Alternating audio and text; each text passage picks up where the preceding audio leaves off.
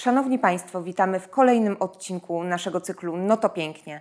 Naszym dzisiejszym gościem jest pan profesor Jerzy Luty. Dzień dobry. Dzień dobry. Panie profesorze, przede wszystkim chciałabym zapytać, dlaczego nasze współczesne dzieła sztuki nie przedstawiają głównie smacznych owoców i aktów erotycznych? Przecież wedle teorii ewolucji powinniśmy przedstawiać właśnie takie rzeczy. Być może to, co uchodzi za sztukę dobrą, nie jest jednocześnie czymś, co się powszechnie podoba. Jakby rozumiem intencję Pani pytania. Natomiast to jest tak, że nie zawsze to, co popularne, pokrywa się z tym, co jest dobrą sztuką. Powiedziałbym nawet, że stoi to w, jakby w, w opozycji i, i to, co się wszystkim podoba, niekoniecznie uważane jest za sztukę. Estetyka ewolucyjna bierze na warsztat przede wszystkim taką, taki uniwersalizm upodobań, a więc nieco, niekoniecznie coś, co jest y, artystycznie, estetycznie wartościowe z dzisiejszego punktu widzenia, ale coś, co podoba się jakby powszechnie i uniwersalnie. Więc tutaj jakby y, to, że w sztuce nie ma E, owoców i, i jakby nie dotyczy ona e, tylko mm, e, zagadnień związanych z, wiem, z reprodukcją i, i to, to, to nie oznacza, że, mm, że mm, jakby nie jest to bardzo popularny temat wśród, wśród jakby większości społeczeństwa. Więc y, tutaj y, y, rozgraniczyłbym to, co jakby jest uważane za sztukę i co jest sztuką w takim e, powszechnym mniemaniu, a tym, co podoba się ogólnie, podoba się powszechnie. Właśnie teoria ewolucji, tak jak ją widział Karol Darwin, miałaby się skupiać na tych dwóch mechanizmach. No, albo jest to przetrwanie jednostki, albo reprodukcja, czyli przekazanie tam e, naszych genów e, gdzieś dalej. I tutaj upatrywał sztukę właśnie jako domenę tego drugiego schematu, czyli mamy jakieś tam cóż, czynności, które wykonujemy, jakieś tam potrzeby estetyczne, które niekoniecznie pozwalają nam jako jednostce przetrwać dalej, są niepraktyczne, jak ogon pawia, e, którym, cóż, można go łatwo gdzieś wypatrzeć, łatwo schwytać przez wzgląd na taki ogon. Natomiast ta sztuka pozwala e, nam ewolucyjnie pokazać naszym przyszłym, powiedzmy, partnerom, że dysponujemy czasem i dysponujemy też taką umiejętnością tworzenia czegoś. Mi się wydaje, że jest dużo takich niepokojących, logicznych konsekwencji płynących z, z tej tezy. Jak, jak pan profesor sądzi? Rzeczywiście ma Pani rację, że już sam Karol Darwin e, miał problem z, z takimi zjawiskami przyrodniczymi, jak na przykład ogon pawia, e, ponieważ nie potrafił ich wytłumaczyć w, w, ramach e, tej swojej logiki adaptacyjnej związanej z doborem naturalnym. E, I postanowił znaleźć inne uzasadnienie dla tak, tego typu zjawisk. E, jednym z takich, i, i wpadł, wpadł jakby na pomysł, że prawdopodobnie działa tutaj mechanizm odmienny od mechanizmu doboru naturalnego. Jest to mechanizm doboru płciowego, a więc posiadamy cechy, E, my, zwierzęta, ludzie, e, które niekoniecznie są adaptacyjne, a które jak gdyby e, zachowały się, przetrwały ze względu na niekoniecznie adaptacyjny charakter, ale z innego powodu. No i ten inny powód to jest oczywiście to, że takie cechy, jak wspomniane przez panią ogon pawia, one sygnalizują y, jakby coś więcej niż tylko samą wartość adaptacyjną. Są pewnego rodzaju komunikatem, który wysyłamy e, w stosunku, do, który wysyłamy y, do, do mm, e, członków naszej społeczności, ale również w stosunku do, e, do płci przeciwnej, na temat naszego na temat naszego, z, z naszych możliwości, naszego stanu zdrowia, na temat tego, jak sobie radzimy. W związku z tym, jakby w tym sensie ta, ta druga z darwinowskich teorii, czy ta druga z darwinowskich powiedzmy, sił ewolucyjnych, dobór seksualny, on tutaj e, okazał się wytłumaczeniem dla tego typu zjawisk, właśnie jak e, ogon pawia. I w ten sposób również tłumaczy się e, część, część przynajmniej teoretyków, próbuje tłumaczyć nasze skłonności artystyczne oraz to, dlaczego podziwiamy sztukę i dlaczego jest ona dla nas tak ważna. Czy niepokojące? No, no właśnie, dlaczego miałoby to być tak bardzo niepokojące? Mi się wydaje, że to by sugerowało, że sztukę A tworzą głównie mężczyźni, B, no cóż, podziwiamy mężczyzn, którzy żyją, którzy mogą przekazać te geny, więc podziwianie obrazów Caravaggia tutaj w tej e, hipotezie zupełnie nie ma sensu.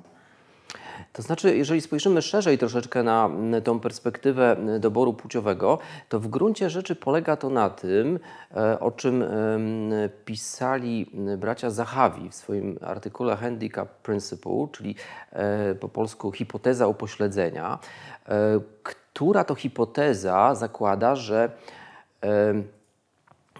jeżeli wykonujemy czynności, które na pierwszy rzut oka wydają się nieadaptacyjne, takie nie mające żadnej funkcji, albo mm, e, prezentujemy jakieś zachowania, które mają taki, taki y, walor, to niekoniecznie one takie właśnie są nieadaptacyjne. Dlatego, że jeżeli robimy coś, co nie ma znaczenia, to może się okazać, że, że to jest taki znak, sygnał, który wysyłamy, że o, y, proszę zobaczyć, mam robię coś, co, co jest y, niekoniecznie funkcjonalne, niekoniecznie praktyczne i y, dobrze się z tym czuję, prawda? Nic mi się nie dzieje w związku z tym, że poświęcam czas na przykład na stworzenie dzieła sztuki, które przecież nie, nie, niekoniecznie zapewni mi e, pożywienie, schronienie ani sukces w życiu, a pomimo to wykonuję taką czynność i jest to sygnał tego, że no, jestem, stać mnie na to, tak, w sensie zdrowotnym, materialnym, e, takim ewolucyjnym, prawda? Czyli to w sumie nie wyodrębniałoby samej sztuki, nie I też nie różnicowałoby jej? chyba płciowo, prawda? No bo taki sygnał społeczny właśnie związany z tą hipotezą upośledzenia przecież mogą, mogą wysyłać obie, obie płcie. Powiedziałbym nawet, że ten, ta hipoteza upośledzenia, ona jakby mm, w sposób bardziej taki... E, kompleksowy dotyczyłaby kobiet, dlatego że z punktu widzenia nie wiem, ewolucyjnej historii gatunku, kobiety były bardziej, można powiedzieć, e, te, te smycze ewolucyjne, one później przełożone na różnego e, rodzaju formy kulturowe i tradycje, zwyczaje, one powodowały, że jakby kobietom było trudniej się wykazywać tymi zdolnościami i również stosować ten, tego różnego rodzaju pokazy. W związku z tym wydaje się, że ta hipoteza upośledzenia w przypadku kobiet artystek jak najbardziej się tutaj Rozumiem, e, że spełnia. zasób czasowy po prostu e, Zasób taki czasowy, zasób środków, e, jakichś jakich, e, dostępnych materiałów, właśnie czasu, energii poświęconej i tak dalej. To wszystko to jest ten koszt, który artysta jest jakby gotów ponieść, E, no, ponieważ po pierwsze no jest, y, odważa się na to, e, po, po, drugie być może nie dba tak bardzo o tą praktyczną część strony. Ja bym tutaj jakby nie hipotetyzował, ale jest to na pewno sygnał tego, że on pomimo tego, że zajmuje się tak, takimi kreatywnymi, może nie do końca praktycznymi, a nie zawsze jakoś właśnie mogącymi y, się zmonetyzować y, czynnościami, że wciąż jakby ma się dobrze i, i, i, to jest taki sygnał, który wysyła do społeczeństwa, że ja, proszę zobaczyć, jestem, wykonuję czynności niepraktyczne, ale pozwala mi to na to mój organizm, moje zdrowie, moje zasoby. No i myślę, że ta hipoteza właśnie upośledzenia powiązana z teorią doboru płciowego, ona może wyjaśniać różnego rodzaju zachowania, w tym zachowania artystyczne.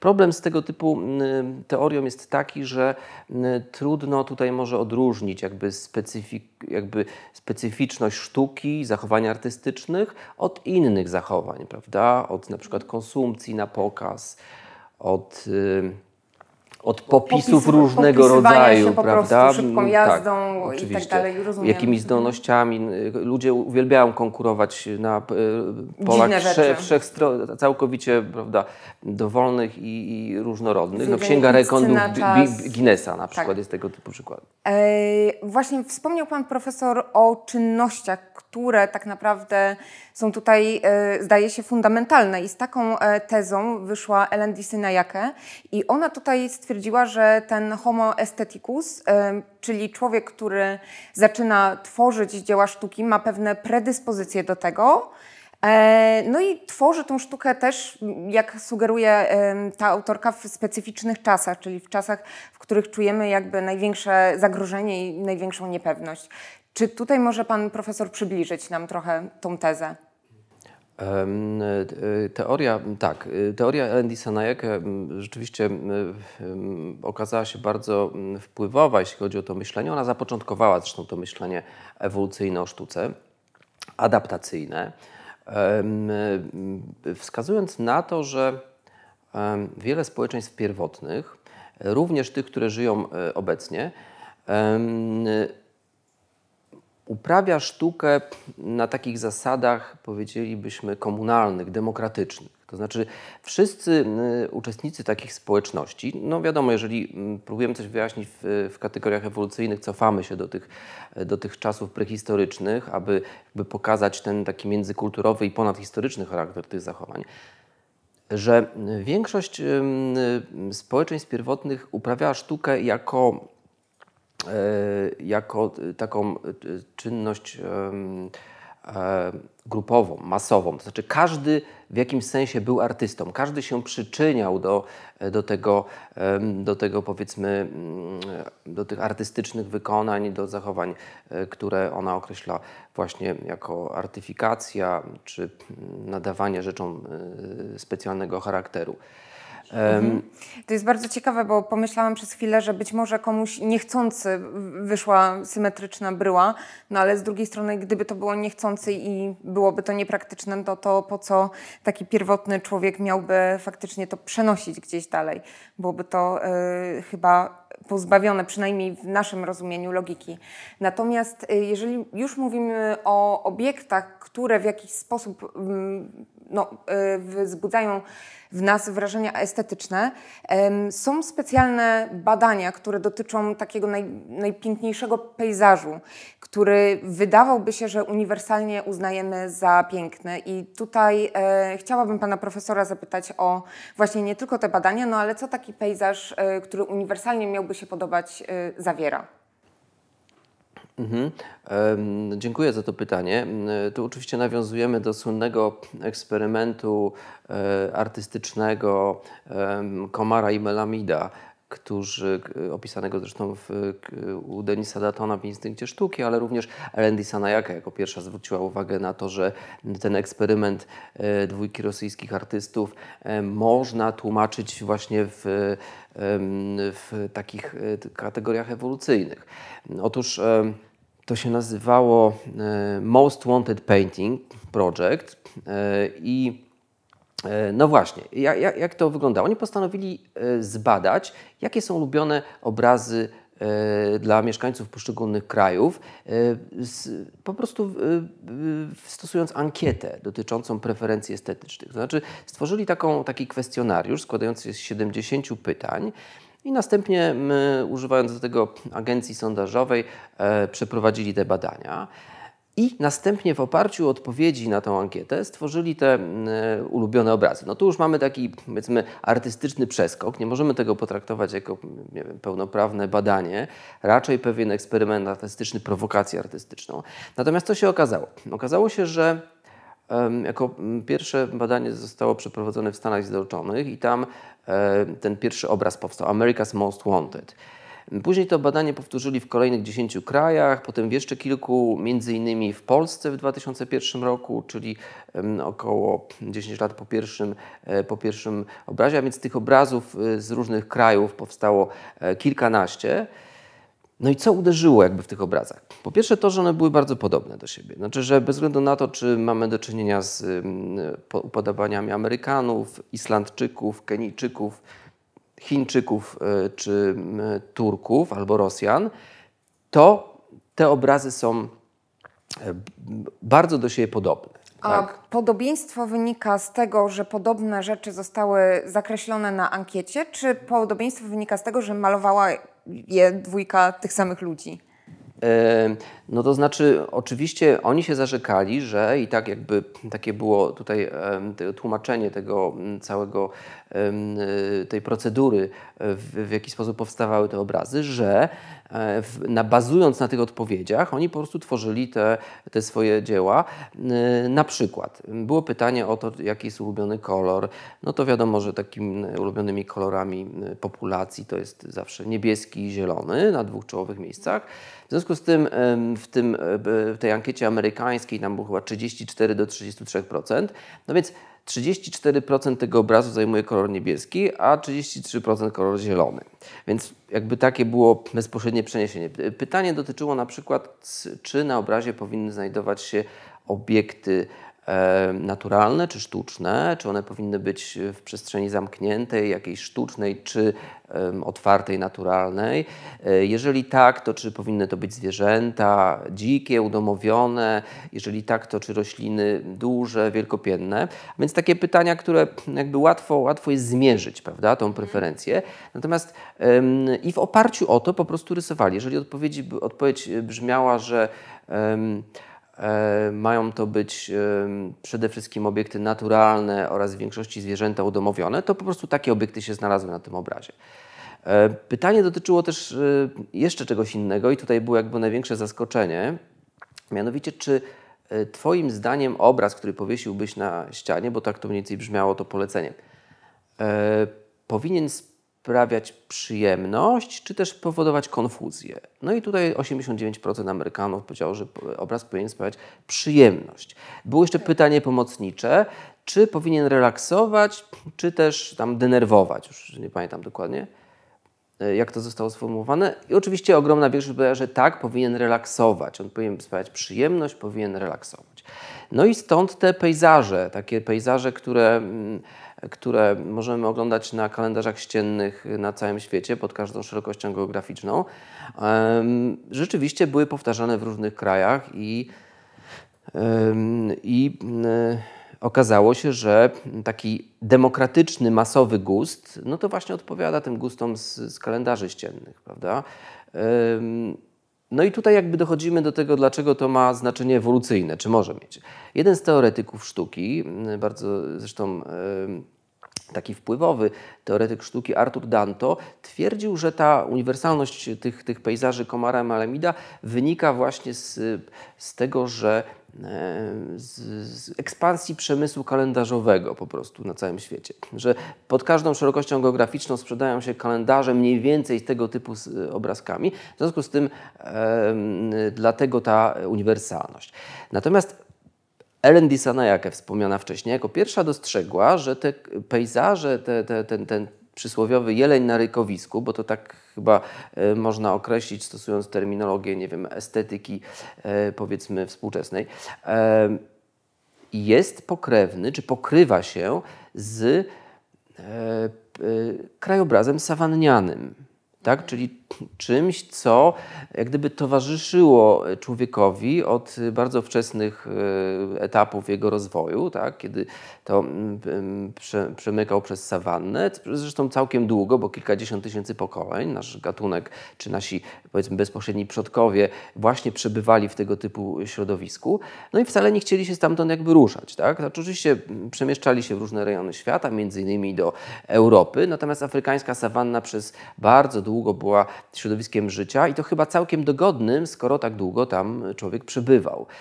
No i teraz dlaczego, i teraz tłumaczenie Lady Sanayake jest następujące. Ono nawiązuje do słynnej hipotezy sawanny, psychoewolucyjnej hipotezy, mówiącej o tym, że było to środowisko, które było przyjazne dla człowieka, było dostarczycielem po pierwsze schronienia, pokarmu, jakichś dodatkowych benefitów, no przede wszystkim powodowało, że człowiek się czuł w miarę bezpiecznie tak? i mógł jakby, e, mógł jakby się tam utrzymać i, i po prostu przetrwać. W związku z tym gdzieś tam ewolucyjnie się to zapisało w naszych, naszych umysłach, że wciąż preferujemy tego typu krajobrazy. No to było takie, takie wytłumaczenie właśnie dotyczące tej powszechności, powiedzmy, E, tej, tych preferencji dotyczących tego typu krajobrazów ujawnionej właśnie w tym, w tym eksperymencie artystycznym, no, który trzeba jednak nazwać też eksperymentem artystycznym, ponieważ e, no, nie, nie, jest, nie jest to tak stricte badanie naukowe, nawet jeżeli bazuje na, na rzetelnych, e, rzetelnej ankiecie. Natomiast już jakby przeniesienie tego na płótno już jest taką powiedzmy inwencją artystyczną. Natomiast na pewno ciekawym bardzo i takim który, czymś, co spowodowało E, właśnie dyskusje wśród estetyków, również teoretyków sztuki, antropologów e, na temat naszych e, takich masowych preferencji estetycznych, no, które są właśnie takie kalendarzowe mhm. bardzo. Ale tutaj miałabym jeszcze dodatkowe pytanie, bo jeżeli mówimy o ewolucji jak o jakimś procesie, zastanawiam się, czy ten obraz takiej idealnej, idealistycznej tak naprawdę sawanny to byłby obraz, w którym my jako współczesny człowiek moglibyśmy, czyli człowiek tak naprawdę, który był badany przez, przez tych artystów, czy moglibyśmy w takim pejzażu sawanny w ogóle przetrwać? Przecież dla nas powinno nam się z bezpieczeństwem i przyjemnością kojarzyć właśnie jakieś bardziej cywilizowane otoczenie, czyli nie wiem, wysokie y, budynki, właśnie wspomniane chociażby na samym początku, słodkie owoce, dostęp do y, jedzenia. A tutaj mamy portret taki idealnego kalendarza, sawanny, no, w którym raz, jak zostaniemy tam wrzuceni, na, na 100% będzie nam bardzo gorąco, będziemy po, mieli poczucie najprawdopodobniej zlęknienia i takiego wyizolowania. Nie będziemy mogli się tak łatwo w tym odnaleźć. I zastanawiam się, czy to jakoś. Yy, to znaczy, pewnie, pewnie na, na, samej sawannie byłoby nam ciężko przetrwać. Natomiast z, z jakichś powodów, być może powodów ewolucyjnych, preferujemy krajobrazy sawannopodobne. Czyli na przykład w ten sposób, e, jak ten, w ten sposób na przykład e, projektowane są parki, albo ludzie projektują sobie ogrody na tych samych właśnie zasadach, to znaczy jest otwarta przestrzeń, jest e, widok na przykład po horyzont, jest jakieś źródło wody, są niskopienne drzewa, pod którymi można się schronić, na przykład właśnie w cieniu czy też na przykład bawiące się udomowione zwierzęta, bawiące się dzieci. Z jakiegoś powodu takie obrazy sprawiają człowiekowi przyjemność. Oczywiście przeniesienie się w czasie na sawannę, czy nawet na współczesną sawannę byłoby, byłoby, nie byłoby dobrym pomysłem. Natomiast y, tego typu właśnie widoczki um, się nam podobają i też Y, proszę zauważyć, że mamy taką tendencję, żeby, no nie wiem, spędzać czas wolny, odpoczywać, no właśnie raczej na łonie przyrody niż, niż w jakimś zindustrializowanym mieście, czy takiej przestrzeni zartyfikowanej, że ma człowiek taką wewnętrzną potrzebę do obcowania z, z naturą, a jeżeli już mówimy właśnie o tej naturze, która towarzyszyła mu od y, zarania dziejów, no to była właśnie ta sawanna. E, I, i, I, też są pewne cechy tego krajobrazu sawannianego, które są jakby takie przyjazne. To znaczy właśnie to, że można z daleka zobaczyć niebezpieczeństwo, że e, można się schronić e, w cieniu pod takim sawannianym drzewem, które ma taki specyficzny kształt, właśnie niskopienne i też można na nie wejść w razie potrzeby, kiedy na przykład, żeby rozejrzeć się po okolicy. Więc jeśli chodzi o te kształty właśnie tej, tej, tej, tej przestrzeni, czy tych elementów tej przestrzeni, ale także jej topografię, to ona no, jest dosyć przyjazna w takim sensie właśnie eksplorowania i poczucia bezpieczeństwa. No i jeżeli mm, właśnie tak jest, to, mm, a tak jest, jak się wydaje, pokazują badania, to to się automatycznie przenosi również na przedstawienia tego typu mm, krajobrazów. Więc y, jakby tutaj mamy e, taki bezpośredni związek, czy, czy bezpośrednią ciągłość z tymi naszymi preferencjami estetycznymi, które się e, ujawniają. Na przykład w eksperymencie właśnie tym sawannianym. Chciałabym Cię jeszcze zapytać na e, koniec o to. Przedstawiliśmy tak naprawdę dwa punkty widzenia z perspektywy i antropologicznej, i ewolucyjnej. I z jednej strony mamy zachowania, które no, towarzyszą nam od samego początku, czyli te, takie zachowania, które jakiś sposób wcielają się w, ten, w, te, w tą myśl estetyki i, e, i są w jakiś sposób artystyczne, a z drugiej strony mamy obiekty, które przedstawiają coś, co uznajemy za e, piękne, coś, co preferujemy. I teraz, czy e, zachowanie i obiekt, czy te dwie e, ścieżki tak naprawdę wytłumaczenia, skąd się wzięła sztuka, co uważamy za piękno, czy one są ze sobą spójne, czy zachodzą w nich jakieś niespójności? To znaczy, czy każde zachowanie artystyczne powinno prowadzić do czegoś, co nas przybliża gdzieś w kierunku takiego obiektu, który będziemy uznawali za uniwersalnie piękny, czy też za pomocą zachowań artystycznych jesteśmy w stanie stworzyć coś, co będzie zupełnie niespójne z takim idealnym obrazkiem e, i nie będzie po prostu ani pasowało do sawanny, ani do żadnej innej eksplanacji e, ewolucyjnej. Mhm. No to jest dobre pytanie, zwłaszcza, że ono y, dotyka istotnych kwestii y, współczesnej teorii sztuki, która jednak jest skoncentrowana na obiekcie. E, te wyjaśnienia ewolucyjne, one głównie y, nawiązują do e, właśnie pewnych predyspozycji umysłowych, które następnie znajdują kontynuację w naszych zachowaniach, czyli że sztuka jest pewnego rodzaju e, aktywnością czy zachowaniem. Obiekt jest jakby mniej tutaj istotny, też z takiego prostego e, metodologicznego powodu po prostu trudno jest odnaleźć te e, powiedzmy rekordy archeologiczne dotyczące sztuki. Tak? No, taniec czy muzyka no, nie, nie, nie, nie mają swoich archeologicznych pozostałości tak? I, i ciężko jest jakby tutaj coś na ten temat powiedzieć. E, więc e, natomiast możemy się skupić na tym, co mm, wiemy na podstawie naszej psychologii, naszego za, za, zachowania i też ewentualnie e, tego, w jaki sposób funkcjonuje nasz mózg właśnie w kontakcie w tego typu zachowaniach. Dlatego powiedziałbym, że ta perspektywa ewolucyjna głównie skupia się na, na tych naszych umysłowych predyspozycjach, natomiast to, co powstaje w ich wyniku, jest y, chyba y, tutaj y, jakby mniej istotne, znaczy nie, nie, jakby nie, nie, nie jest przedmiotem wielu, wielu analiz, chociaż wspomniałaś wcześniej o symetrii. E, czy o tego, w jaki sposób kolory na nas wpływają, no to to akurat ma znaczenie i to można też wytłumaczyć w prosty sposób. No coś, co jest symetryczne, jest oznaką zdrowia, w związku z tym bardziej nas przyciąga, tak? E, czy pewnej doskonałości. Jest to, jest to również, jak się wydaje, taka skłonność, żeby właśnie cenić tego typu, czy dostrzegać tego typu obiekty.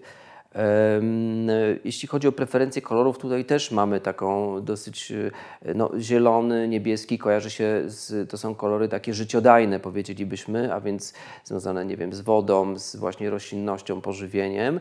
E, I też, e, I też one są preferowane.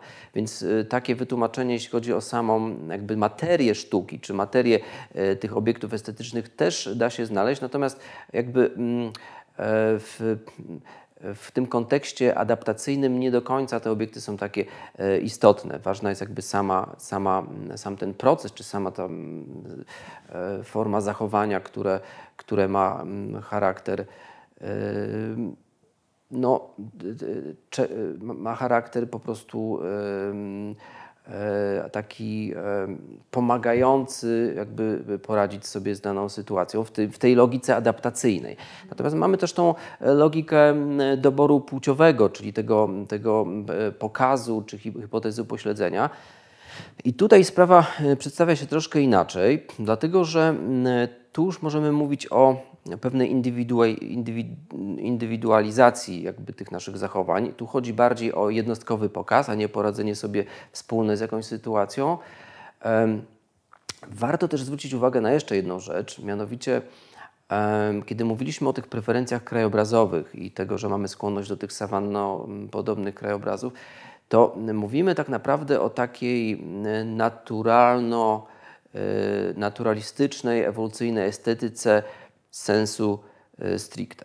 To znaczy e, coś, co podoba się w sposób instynktowny.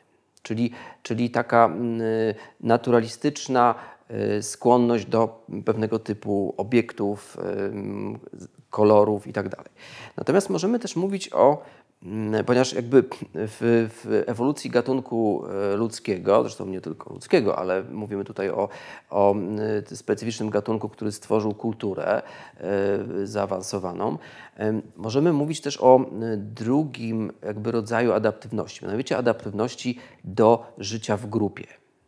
E, czyli z jednej strony mamy adaptacje, które dotyczą tylko środowiska zewnętrznego, czyli poradzenia sobie z wyzwaniami otoczenia, e, przyrody mm, itd., tak a z drugiej strony mamy adaptacje, które wiążą się z naszą kooperacją grupową, czyli czymś, co y, określane jest przez naukowców jako ewolucja kulturowa. Tak? Ja wolę określenie przystosowanie do, do życia w grupie czy do warunków społecznych.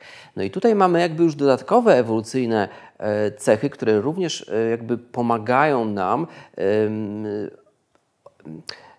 wyjaśnić nasze preferencje estetyczne i dotyczące sztuki. I na przykład taką, e, myślę, e, ważną cechą e, czy taką skłonnością naszego umysłu, która jest preferowana, jest nasz podziw dla kunsztu. Dla wykona do wykonania, do, do kogoś, kto ma niesamowite zdolności i prezentuje je w, w jakby tworząc jakieś artefakty.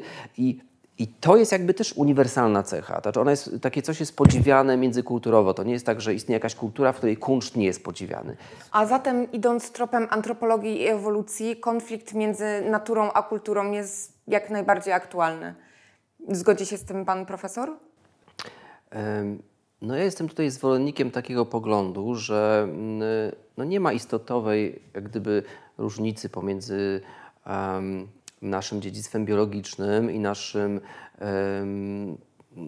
naszymi osiągnięciami kulturowymi. To znaczy, kultura, e, w tym sztuka, e, powstają w oparciu o to, e, w co nasze umysły wyposażyła ewolucja. A więc, jeżeli mamy określone predyspozycje, które mają bardzo takie prehistoryczne źródła, na nich budowana jest kultura. To znaczy, nie, nie, może w kulturze powstać nic, co wcześniej nie było w naszych umysłach, a nasze umysły mają, e, mają e, bardzo długą historię. Historię, e, która między innymi toczyła się przez długi okres czasu e, w warunkach zupełnie różnych od tych, w których żyjemy obecnie. W związku z tym e, cała masa różnego rodzaju niedopasowań, niedostosowań, błędów poznawczych, które nam towarzyszą, również znajduje swoje odzwierciedlenie w sztuce i w, naszych, w naszej kulturze. I myślę, że tutaj nie rozdzielałbym tych dwóch sfer. Jestem zwolennikiem absolutnie takiego unifikującego podejścia do, do kultury i biologii. Dziękujemy bardzo Panie Profesorze za odwiedzenie nas, a Państwa zapraszamy na kolejne odcinki naszego cyklu No to pięknie.